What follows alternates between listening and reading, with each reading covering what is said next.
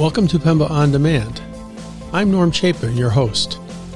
I am very excited to welcome you to our podcast. Pemba On Demand is produced for physicians interested in professional development. We will be discussing a wide range of topics on the podcast. I will be interviewing physician leaders from the U.S. and from other countries who have graduated from the Physician Executive MBA program at the University of Tennessee. These physicians will be sharing stories of professional and personal growth, overcoming challenges in their organizations, and discussing key leadership skills they have learned from the MBA program and ongoing professional development. Welcome to Pemba On Demand, Physician Leaders Making a Difference. I'm glad that you could join us for this podcast. We have an exciting guest and show for you tonight with a physician leader and physician entrepreneur. Our second guest, who I'm equally pleased to introduce, is Dr. Luissa Kiprono. Dr. Kiprono is also an alumnus of the University of Tennessee's Pemba program, graduating in 2020. Dr. Kiprono is duly board certified, completing her residency in OBGYN, followed by a maternal fetal medicine fellowship. She completed both at the University of Mississippi Medical Center. Dr. Kiprono is a physician leader, entrepreneur, founding two companies. She's also a motivational speaker and most recently an author.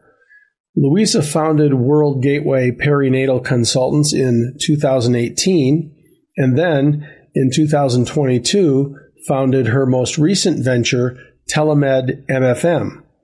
Her new book is entitled Push, Then Breathe Trauma, Triumph, and the Making of an American Doctor. I am really excited for you today to learn about Dr. Kiprono's work in telemedicine and the impact it's having on her life and the lives of her patients. Luissa, welcome very much to Pemba On Demand. Thank you, Norm. Um, I am um, excited and honored to be the guest at the launch of Pemba On Demand series. Um, I am very, very happy to be an alumnus of um, University of Tennessee in Knoxville. Great. Well, welcome again, and I'll let you move right into your presentation. So, um, as Norm um, indicated, uh, I am um, a maternal fetal medicine physician, completed my OBGYN residency, and I'm dually boarded in uh, OBGYN and maternal fetal medicine. Um, I uh, am uh, also uh, the founder and CEO of World Gateway Perinatal Consultants, Telemed MFM, and uh, recently Dr. Luissa Kay, um, the entrepreneurial and um, self-help, self-motivational program through my book, uh, Push, Then Breathe. So you may wonder how the journey all started. Um, so, well, um, a decade ago, um, I finished my fellowship in maternal fetal medicine, and um, then I spent about 10 years in uh, leadership, uh, both in southern Indiana and uh, also in San Antonio, Texas. At the end of August 2022, when my former employer um, Pediatrix Medical Group closed down the practice in San Antonio, Texas, I arrived at crossroads. Follow the same path as I have for the past decade, sign another employment agreement, um, and just do my job that I've been doing so far, or take the road less traveled and become a trailblazer for the present times. I choose the latter because I became exhausted really in investing in someone else's dream. So I decided to try something new, invest in mine. In between 2018, when I founded World Gateway Perinatal Consultants, which is the parent company of my organization, specializing in women health and international medical humanitarian missions, and 2022, when I launched Telemed MFM, I uh, completed my master's in business administration, a physician geared and physician executive at University of Tennessee in Knoxville. So what is uh, Telemed MFM? Telemed MFM is a high risk pregnancy care practice, which its broad vision is providing telemed solutions and access to maternal fetal care for all patients, regardless of board, geographical borders. We provide virtual consultations. We address delays in evaluation, assessment, plan, and treatment that presently we are facing with through the traditional, also the referral processes that are at the present time. And our main goal to serve the underserved, the ones in the rural areas, keeping in mind that 99% of maternal fetal medicine specialists uh, are uh, practicing in large urban areas truly the vast majority of our patients are in non-urban and rural areas. So what my practice provides to medical organizations and hospitals is really to bring our location to their location and um, you know serve patients from afar and uh, provide high risk medical care to their unborn and to the mothers. Next slide. So you may wonder, how does this work? So there are opportunities and there are challenges to this. First, you know, one should have a vision uh, of whatever their project they have in mind and really sit down and brainstorm brainstorm get a piece of paper get a pen and start writing down the you know their ideas provide themselves with a business plan um, and um, also make sure that um, legalities are all taken care of, like medical licenses. Uh, like myself, I am I have a medical license in multiple states. Medical liability insurance has to be taken care of, um, credentialing process, and so forth.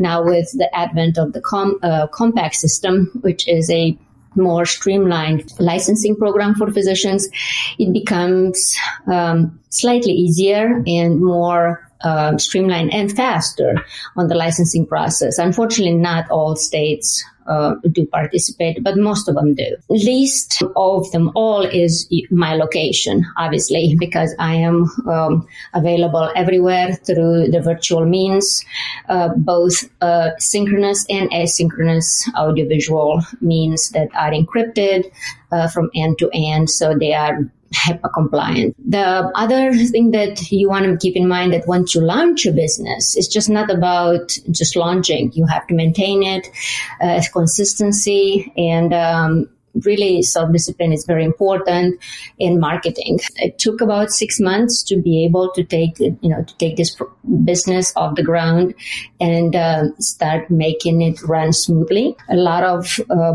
work involved a lot of late nights and early mornings. Um, and always, again, remember that marketing and having a business strategy and really communicate with everyone that is involved in every one of your clients or future clients is extremely important. So what have I learned from this experience? I can tell you, uh, it's been both a um, experience that is uh, scary and amazing at the same time. Founding a brand new practice uh, in my specialty, telemed MFM, in my 50s, and not just any practice. It's a telehealth at the end of COVID pandemic and at the closure of my former practice that I ran for the previous five years.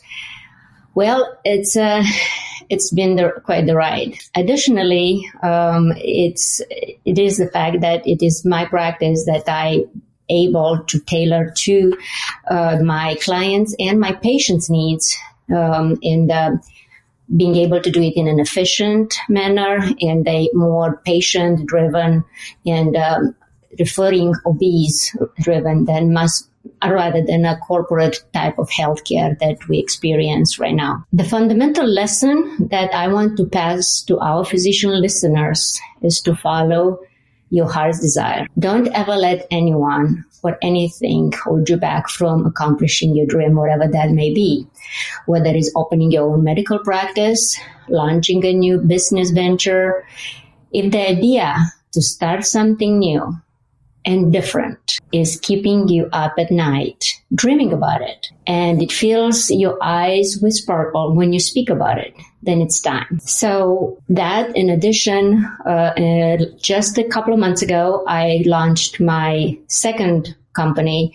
And that is in the advent of the publication of my book, my first nonfiction book, which is Push and Breathe. And uh, that is together with the platform that I am launching, which is the self empowerment and self help and thought leadership. Well, that's that's very interesting. Thank you, Luissa, for sharing a little bit with us. As I listened to you talk, uh, hundreds of questions came to my mind.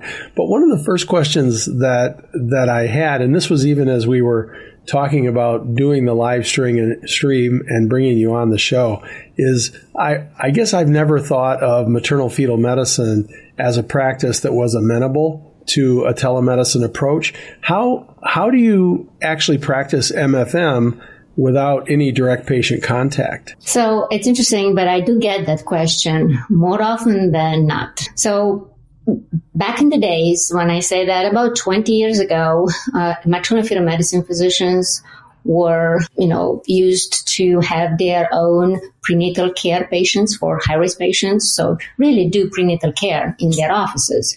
And at the end of that um, period, nine months, then those patients will be delivered by MFMs. It has been a change, and specifically in the last 10 years, because of um, the specialty. The specialty is quite young; it's about 30 years old.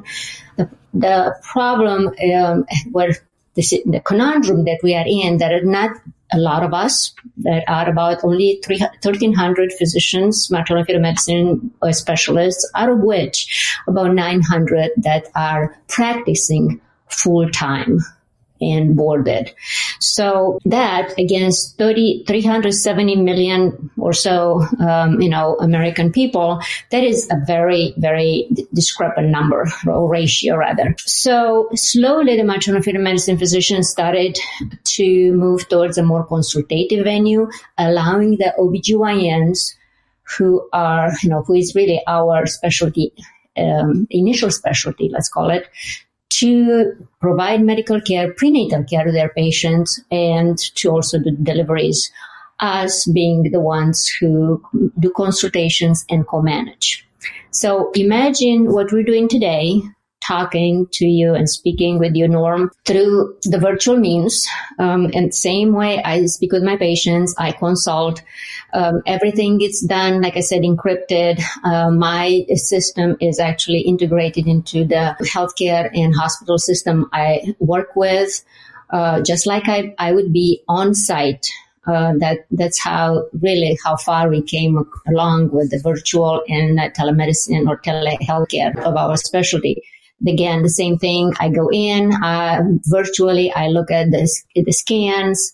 Um, I write my reports, and um, if that is necessary at that time, I talk to the patients afterwards about any specific findings, and then I do a consultation and I render care. So really, the only two differences are that one, I am not in the same room presently or physically uh, with the patient. A, B, that pretty rather limited amount of procedures that we now do as outpatient, like CVS and amniocentesis, uh, which are actually decreasing in numbers because of the advances in genetic testing, non-invasive prenatal testing. That is done by the physicians who are in person in the clinic at that time. Okay. So it's been two things, a change in the way that MFM is practiced plus an an enhancement in the technology that you have available that has limited the procedural nature of the specialty, it sounds like. Correct. This podcast is sponsored by the Physician Executive MBA program at the University of Tennessee, Knoxville's Haslam College of Business. In less than one calendar year, this program will equip you with valuable business acumen and leadership development not found in traditional medical school curriculum. Are you ready to join the longest running physician only MBA program in the country and a network of nearly 1,000 PEMBA graduates? Visit tiny.utk.edu forward slash POD podcast for information about this exciting opportunity. And now we'll return to the episode. So you mentioned that you work with a hospital system. Do you work with one hospital system or more than one? At this time, uh, I work at this particular time uh, point in time. I work with one hospital system. Um, they are a very large system in central uh, United States in uh, Kansas City, Missouri. Um, I'm very um, proud and uh, happy to say that you know they are they are an excellent system uh, that I work with. Uh, it's St. Luke's Health System, uh, and the reason I work with only one is because um, I'm working really for with them full time. So okay. our relationship, our partnership is full time. So since um, right now um, it's just me um, because I really wanted to take this practice off the ground on my own and then expand as needed, but still stay small. What about how do you handle the patient billing? Do you directly bill patients or does the hospital bill patients and then pay you uh, on a salary basis or was some other type of basis? Correct, the latter. So uh, the, the, the hospital uh, bills uh, for the, ser- the patient services and my services to the patient and to the OB providers and to the hospital fee um, that is initially established. Okay. And what about the what about participating with health insurance payers? Do you have to uh, participate with the payers because you're providing care to their members? Again, because the hospital does all the billing, I am credentialed, yes, with all the insurance companies that one physician will need to be in order for the hospital uh, to you know to bill, I am fully credentialed with all their payers, but okay. through the hospital. What about your liability insurance? You mentioned that you have liability insurance. Was there any issue getting liability insurance policies that covered you across multiple states? That is uh, part of the due diligence that I was talking about when setting up and maintaining a, bus- a business like this. So um, I had to do um, some research. Um, Texas Medical Association has a uh, wealth of information, and even though this uh, this organizations may not be uh, in Texas. TMA, since I'm a member, is actually very, very helpful in providing us with this kind of leads and links to be able to reach out to the insurance uh, to the insurance companies for medical liability insurance for, for the providers. Another thing I wanted to mention is even the insurance companies apparently have are, go, are undergoing a transformation. So instead of just um, giving a physician a blank type of coverage for, let's say, the whole state of Texas or the whole state of Indiana. They actually are becoming more streamlined. So uh, they give you the, for that particular organization or healthcare system, they will do the coverage. I believe in um, niche type companies and practices. I believe that works a lot better um, and it's really affordable because imagine if I would have to cover medical liability insurance over, you know, a three state area, even though I work in one state, or one whole state, even though I work only one organization. Um, I think it's again, um, we are moving, um, and I'm very pleased to see that it's becoming like a almost like a refined uh, work of art.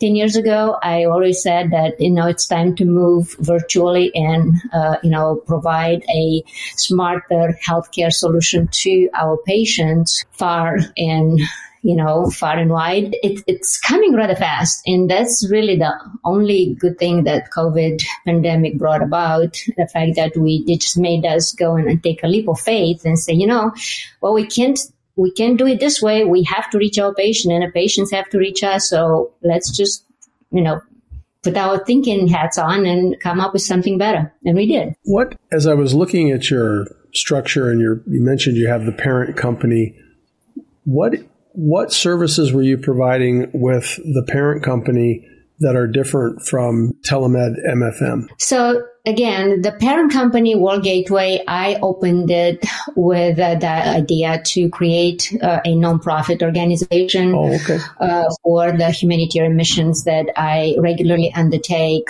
since 2011. I've been doing, actually take that back, 2008, and um, going into humanitarian missions to South America, Latin America, uh, East Africa.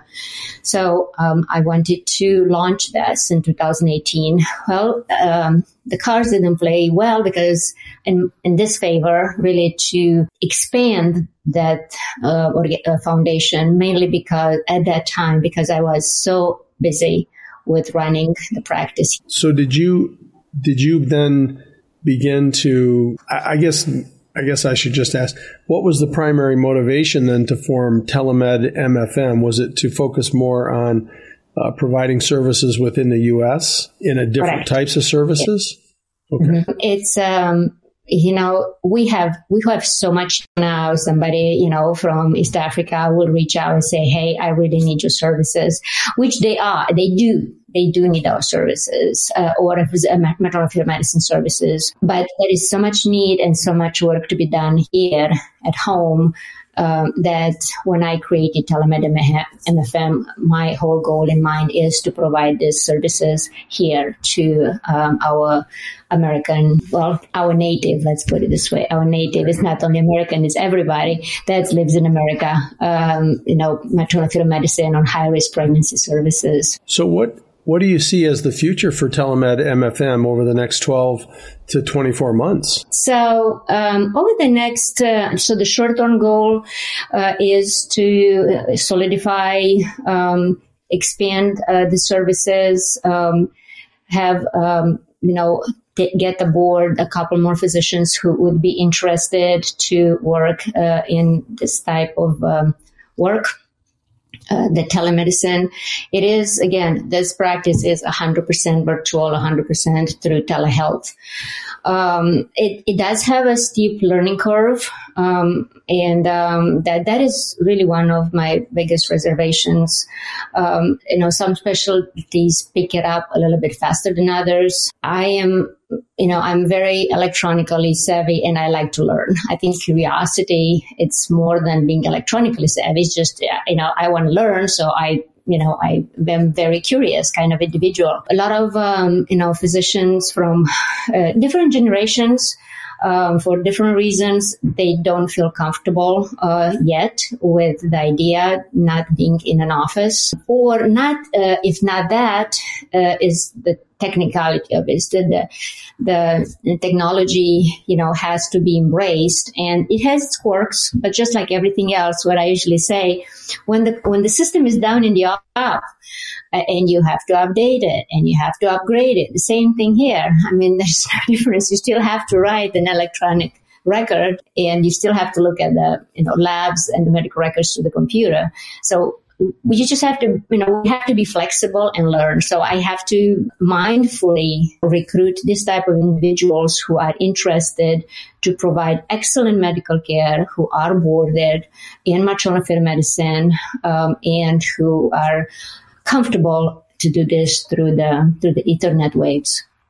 Okay, thank you. A question I have for you: I've talked to a lot of people about their decision to pursue an MBA. How, how did your decision to pursue an MBA uh, fit into your vision for the entrepreneurial side of your career? Speaking, leadership training, motivation, the non for profit. Can you tell us a little bit about your decision to pursue an MBA and what you thought it would add to your career? Yes. So um, I'm a true believer that people change, uh, change gears, change interests to their lifetime and through their professional career as well. I always wanted to be a doctor. Since I was in fifth grade, that was my you know, greatest dream to become a doctor and help people. And um, once I achieved that, you know, I, you know, loved my job. I still do. I still love my job. But then I uh, noticed that uh, physicians are kind of sided when it comes to the business of medicine and the leadership of medicine. Much like, you know, when we go into the C suite, when we have chair at the table or a seat at the table rather, we want to feel like we actively are involved and uh, into the decision making process. And um, it's not really said directly, but you could feel the, you know, the shift in the room that the physicians are on one side and the business people or the suits as we call it are on the other side so um, this thought that when I, when I started noticing that I used to say to long time ago I used to say at least give us the physicians the illusion that we count. And I really mean that. I mean, don't, don't just, you know, uh, we shouldn't be an afterthought. So at that time, uh, I started thinking about getting an MBA. I have a vast experience in business and a business background. I worked in real estate for a decade running a real estate company before I went to medical school. So I am very versatile in business. However, you cannot deny that I did not have a degree, a diploma in business administration. So um, I started thinking about it. It started like a you know thought, and then um, things got in the way. Life got in the way. Um, you know, life, children, single parent, and then in uh, 2019, if I want to do it and I really want to move on into the leadership role um, and have a, a diploma to back, I should look to do an MBA. So um, I looked at MPH, uh, which is public health research, versus uh, an MBA, which has a exclusive leadership track. Uh, so I chose uh, an MBA. And then I started looking more into it, and I say, well, you know, I really can't do a two year. I could not see myself doing mm-hmm. a two year. Uh, program. So those there were three things that uh, in for me there are three things that make my made my decision. I was looking at venue, time, and user user friendly, being user friendly to me. And uh, to me, time was of the essence where I was in my career, but also, um, you know, age plays the factor. So let's just be honest here. Um, and uh, so I started looking at um, MBA programs that are not two years. Uh, and now, you know, I can just give you my my just about why I chose Pemba. So I looked at the program. I knew that I needed to have, you know, a year program and not a two year program. That was very important. Um, it was a lot of work, but it was more condensed. And uh, how I used to say it, uh, actually, how I always say it, I don't like slow bleeds, like just let me do it. Let me do it my way. Let me do it fast and furious. And I'm okay with that. Second, I did not want to do a two year MBA uh, that was more generalized.